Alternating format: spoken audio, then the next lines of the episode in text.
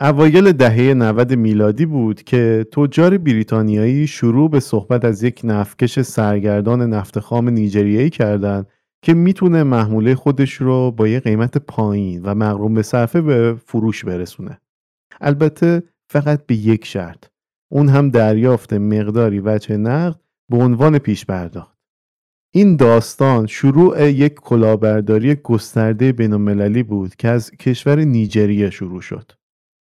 این کشور در دهه 90 میلادی به دلیل کاهش قیمت نفت و فروپاشی اقتصادی وضعیت خوبی نداشت و در سه سال متوالی تورمی معادل 38 درصد رو تجربه کرد. مردم نیجریه قدرت خرید خودشون رو موقع از دست دادن و کارآفرینان این کشور وشکسته شدند و نیاز شدیدی به ارز خارجی پیدا کردن و این نیاز هر روز هم بیشتر از قبل شد. به همین خاطر هم خلاقیت کلاهبرداران و شیادان این کشور گل کرد و بعضی از اونها برای حفظ موقعیت اقتصادی خودشون کلاهبرداری رو تنها راه بقا می‌دونستند. اونها از مهارت زبان انگلیسی، نشان و سربرگ و دفاتر مالی و شرکتهاشون برای جلب اعتماد مردم استفاده کردند و با هویت‌های جعلی شاهزاده نیجریایی، یک مقام دولتی یا یک مدیر تجاری وانمود می‌کردند که ثروتشون گرفتار نارامی های سیاسی و فساد شده و به دنبال کسی هستند که برای انتقال این ثروت کلان به خارج از کشور به اونها کمک می‌کنه. این افراد در نامنگاری های خودشون قول می‌دادند که در ازای کمک درصدی از این ثروت رو به کمک کنندگان خودشون واگذار بکنن. فقط اگر اونها برای شروع روند انتقال پول پیش پرداختی جزئی پرداخت می‌کردن. این پیش پرداخت ها معمولا به بهانه هزینه نقل و انتقال پول مالیات و حتی به بهانه پرداخت رشوه از قربانیانشون دریافت می‌شد.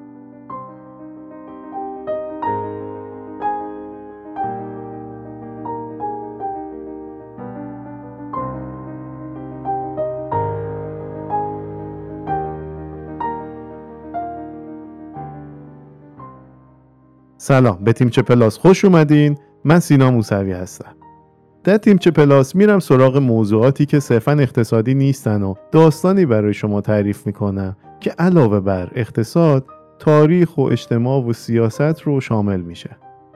من در تیمچه پلاس تلاش می‌کنم سراغ موضوعاتی برم که ممکنه در رسانه های رسمی بهش توجه نشده باشه اما برای من اینقدر جذاب بوده که اومدم برای شما تعریفش بکنم. امیدوارم شما هم مثل من از شنیدن این موضوعات لذت ببرید. در این اپیزود از چگونگی شروع داستان شاهزاده نیجریه‌ای و نحوه در تله افتادن بسیاری از افراد در این کلاهبرداری ها رو می‌خوام تعریف کنم. بیشتر از این صحبت نکنم بریم سراغ این اپیزود.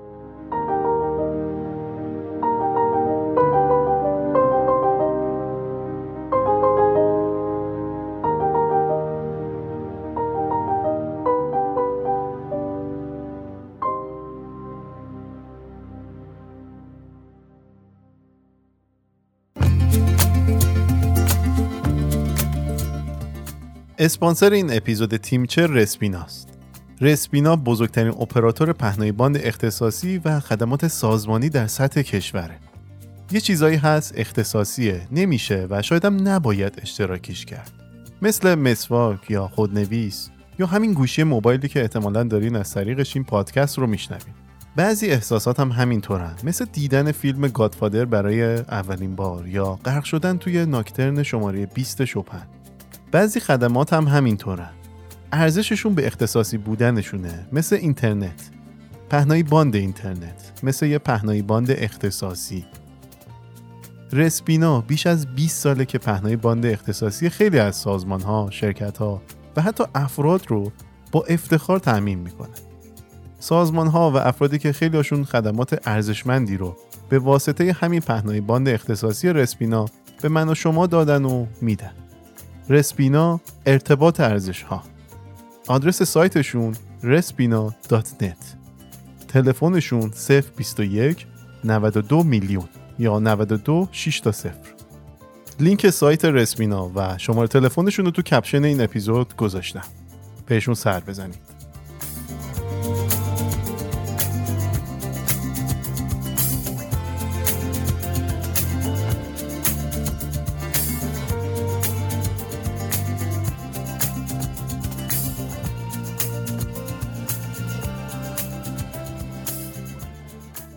این اپیزود رو می‌خوام با یک داستان شروع بکنم. داستان مردی سنگاپوری به اسم ری. نمونه ای از هزاران مورد کلاهبرداری در دهه 90 شخصی به نام آزاکیوی با آقای ری تماس گرفت و مدعی شد که فرماندار یکی از ایالتهای نیجری است. آزاکیوی در تماس خودش از میلیونها دلاری سخن گفت که می‌خواد از کشور خارج بکنه و به حدی برای انتقال این پول مستحصل شده که حاضر مقداری از اونها رو به کسی ببخشه ولی اون شخص برای نشون دادن صداقتش باید پیش پرداختی به عنوان هزینه انتقال پول پرداخت بکنه.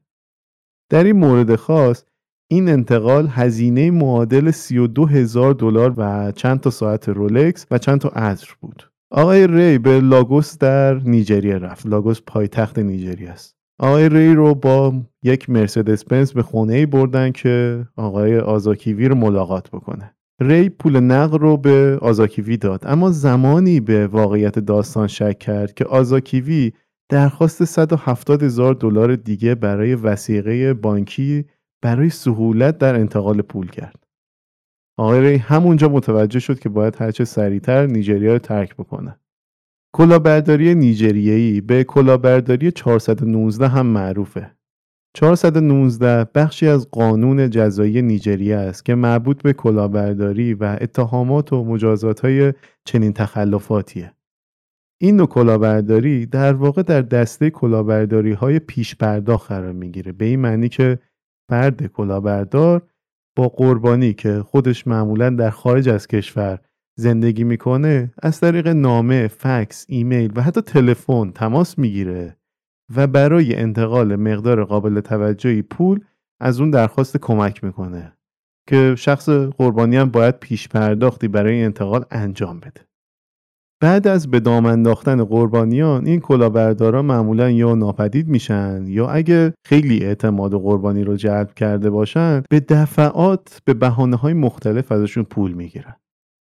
اگرچه که شیادان نیجریه‌ای پیشگام بودن تو این نوع کلاهبرداری ولی امروز با وجود اینترنت امکان شناسایی و دسترسی به مردم رو پیدا کردن این کلاهبرداران و فریب دادن مردم در ابعاد گسترده تر و تحت پوشش داستانهای خلاقانه تری در کشورهای مختلف دنیا گسترش پیدا کرده.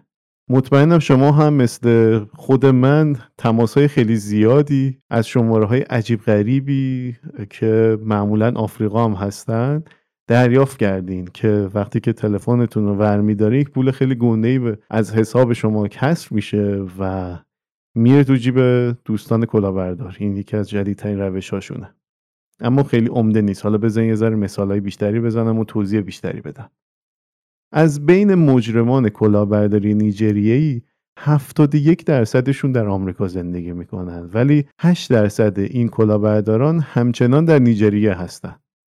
به گزارش رسانه CNBC آمریکایی ها فقط در سال 2018 مبلغی در حدود 703 هزار دلار رو در همین نوع کلاسیک کلاهبرداری نیجریه دست دادن.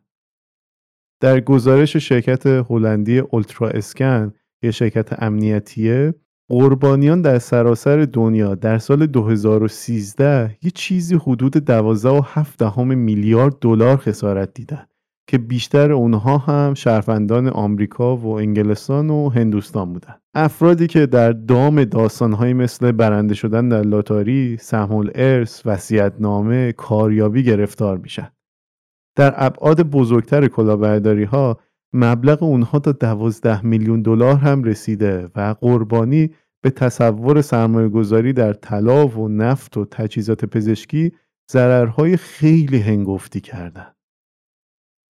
اما بیان یه ذره در مورد تاریخچه این کلاهبرداری نیجریه صحبت بکنم. این کلاهبرداری از آفریقا نیامده. تاریخچش خیلی عقبتر و قدیمی تره. تاریخچه خیلی طولانی و ریشه در انواع دیگه در کلاهبرداری ها داره. ریشه اصلی این نوع کلاهبرداری یک کلاهبرداری به اسم زندانی اسپانیایی.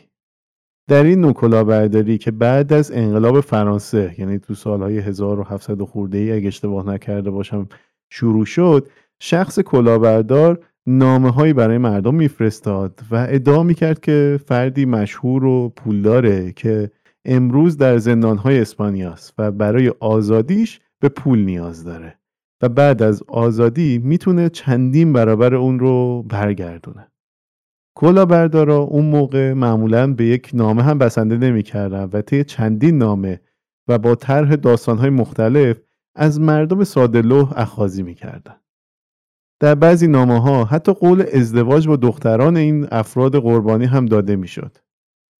ویژگی اصلی این کلاهبرداری ها تاکید فرد نگارنده نامه بر اهمیت رازداری و اعتماد دو جانبه برای حفظ سلامت زندانی بود. بالاخره یارو تو زندانه مثلا. در همه این نامه ها کلاهبردارا مدعی می شدن که قربانی رو به دلیل شهرتی که در صداقت و درستکاریش دارن برای پرداخت پول آزادی فرد زندانی انتخاب کردن.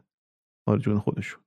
اما این مدل کلاهبرداری در اروپا باقی نموند و به کشورهای دیگه هم گسترش پیدا کرد یکی از اولین نامه های کلاهبرداری در نیجریه رو شخصی نوشت که اسمش رو گذاشته بود پروفسور کرنت سیل این آقای پروفسور در سال 1920 به افرادی در کشور غنای امروزی نامه میفرستاد و در ازای ارائه خدمات جادویی از اونها درخواست مبلغی پول می‌کرد.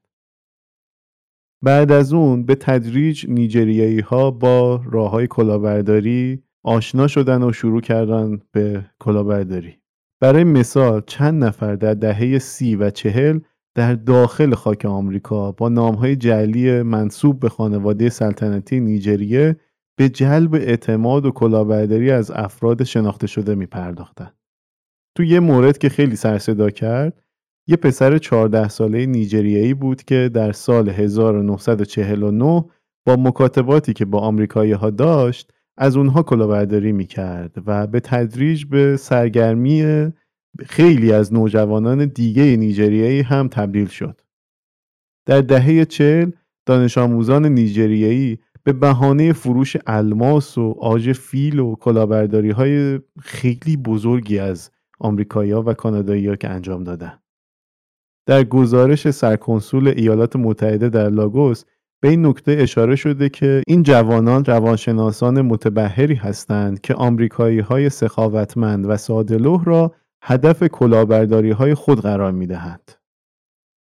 یکی از عجیب ترین کلاهبرداری های این مدل کلاهبرداری بین سالهای 95 تا 98 توسط یه فرد نیجریایی به اسم امانوئل انوود انجام شد که تونست فرودگاهی رو که وجود خارجی نداشت رو به یک بانک برزیلی بفروشه. این آقای امانوئل که زمانی رئیس بانک نیجریه بود به کمک اطلاعات و اسناد و ارتباطاتی که داشت تونست با جعل هویت خودش رو مدیر کل بانک مرکزی نیجریه معرفی بکنه و به کمک همدستانش با رئیس بانک نورسته در برزیل ارتباط برقرار کرد و مجاب کرد که از اقتصاد رو به رشد نیجریه حمایت بکنن و در ساخت فرودگاهی در پایتخت این کشور سرمایه گذاری بکنن. این آقای امانوئل برای ترغیب رئیس بانک برزیلی به او قول کمیسیون معادل 10 میلیون دلار داد و همین موضوع باعث شد که مدیر بانک برزیلی در دام این کلاهبردار نیجریه‌ای بیفته. این بانک برزیلی در طول سه سال 191 میلیون دلار به صورت نقدی و 51 میلیون دلار به صورت سود معوق از بانک به کلاهبرداران پرداخت کرد. در آخر قضیه چیزی نمونده بود که کلاهبرداران با پول ناپدید بشن که بانک سانتاندر که بانک اسپانیایی هم هست تصمیم گرفت بانک برزیلی رو در سال 97 بخره تصاحبش بکنه.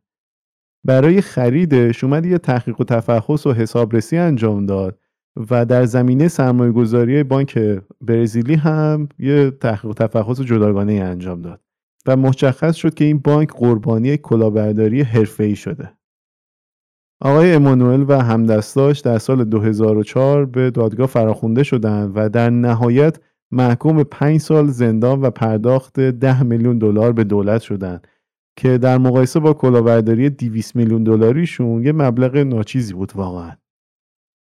این کلاهبرداری یکی از بزرگترین کلاهبرداری های بانکی بود که هنوز هم باورش برای خیلی از مردم عادی و بانکداران سخته.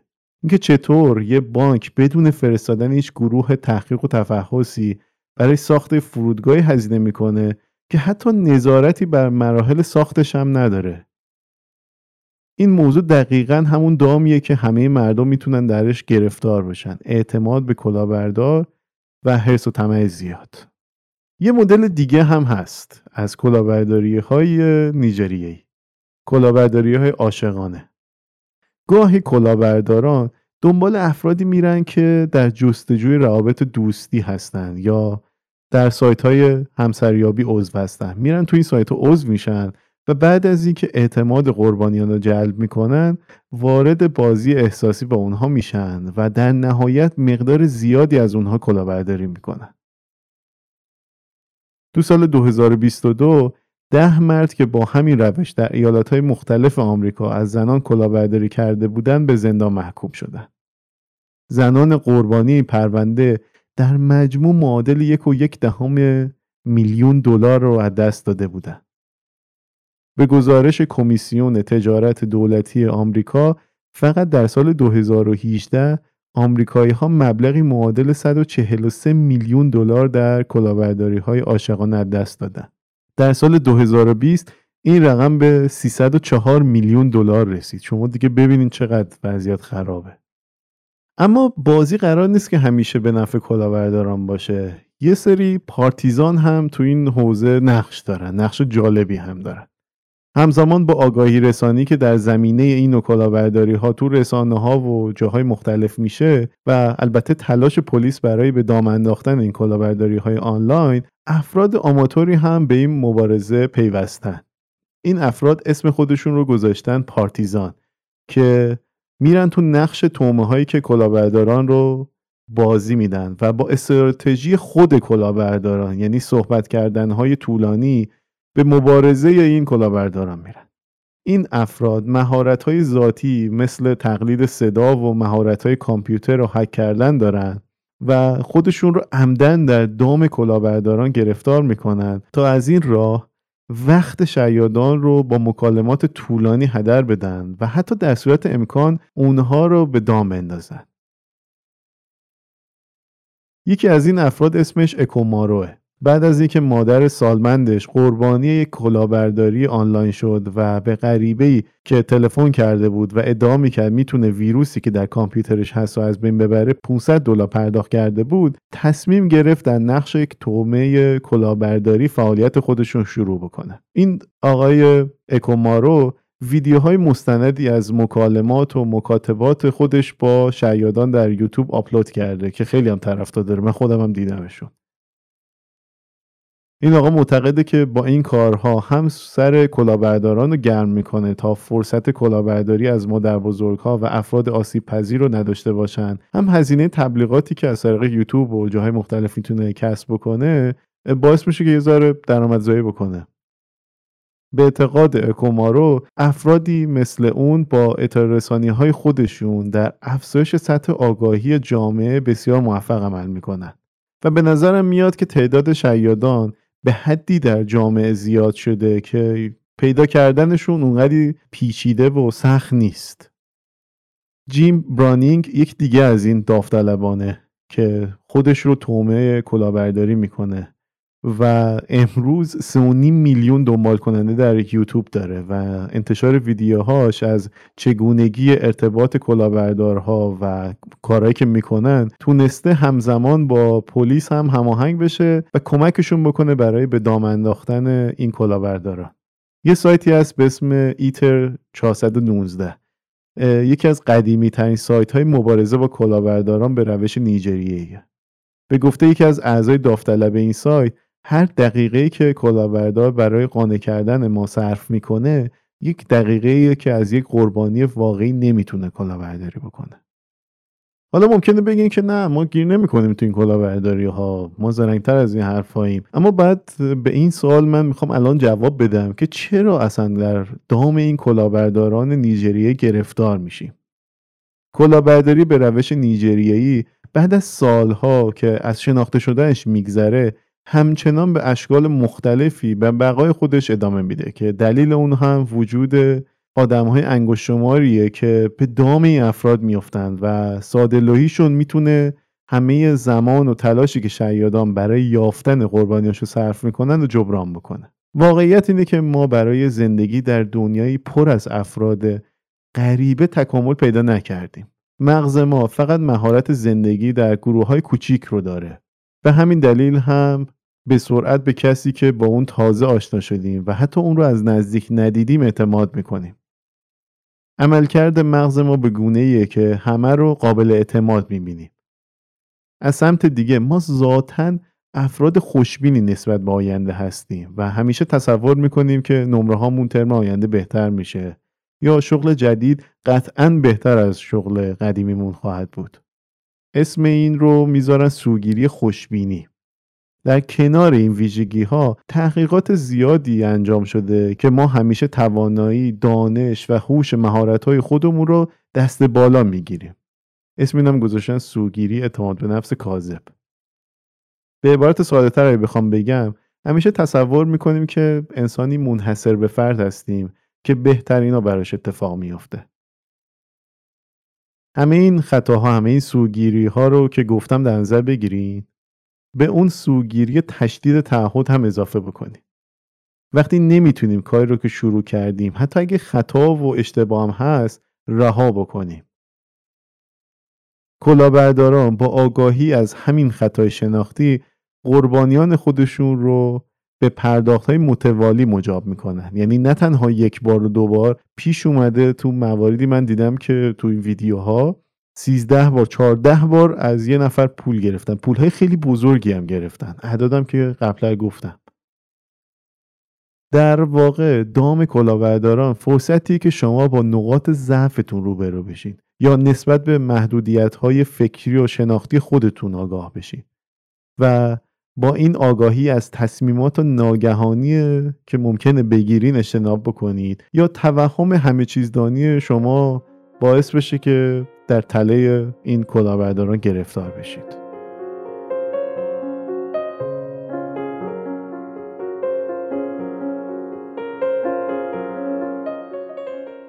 این اپیزود خیلی کوتاه بود. مرسی که منو تا اینجا دنبال کردین. دارم آماده میشم برای یه فصل جدید. و چند تا اپیزود خیلی طولانی و سعی کردم که سر قولم باشم منظم منتشر کرده باشم. اگر کسی رو می‌شناسین که پادکست رو دوست داره بهش معرفی بکنین. در شبکه های اجتماعی خودتون پادکست تیمچه رو معرفی بکنین حالا هر جا که هست. و تا دو هفته دیگه و دیگه آخرای فصل سوم فعلا خداحافظ.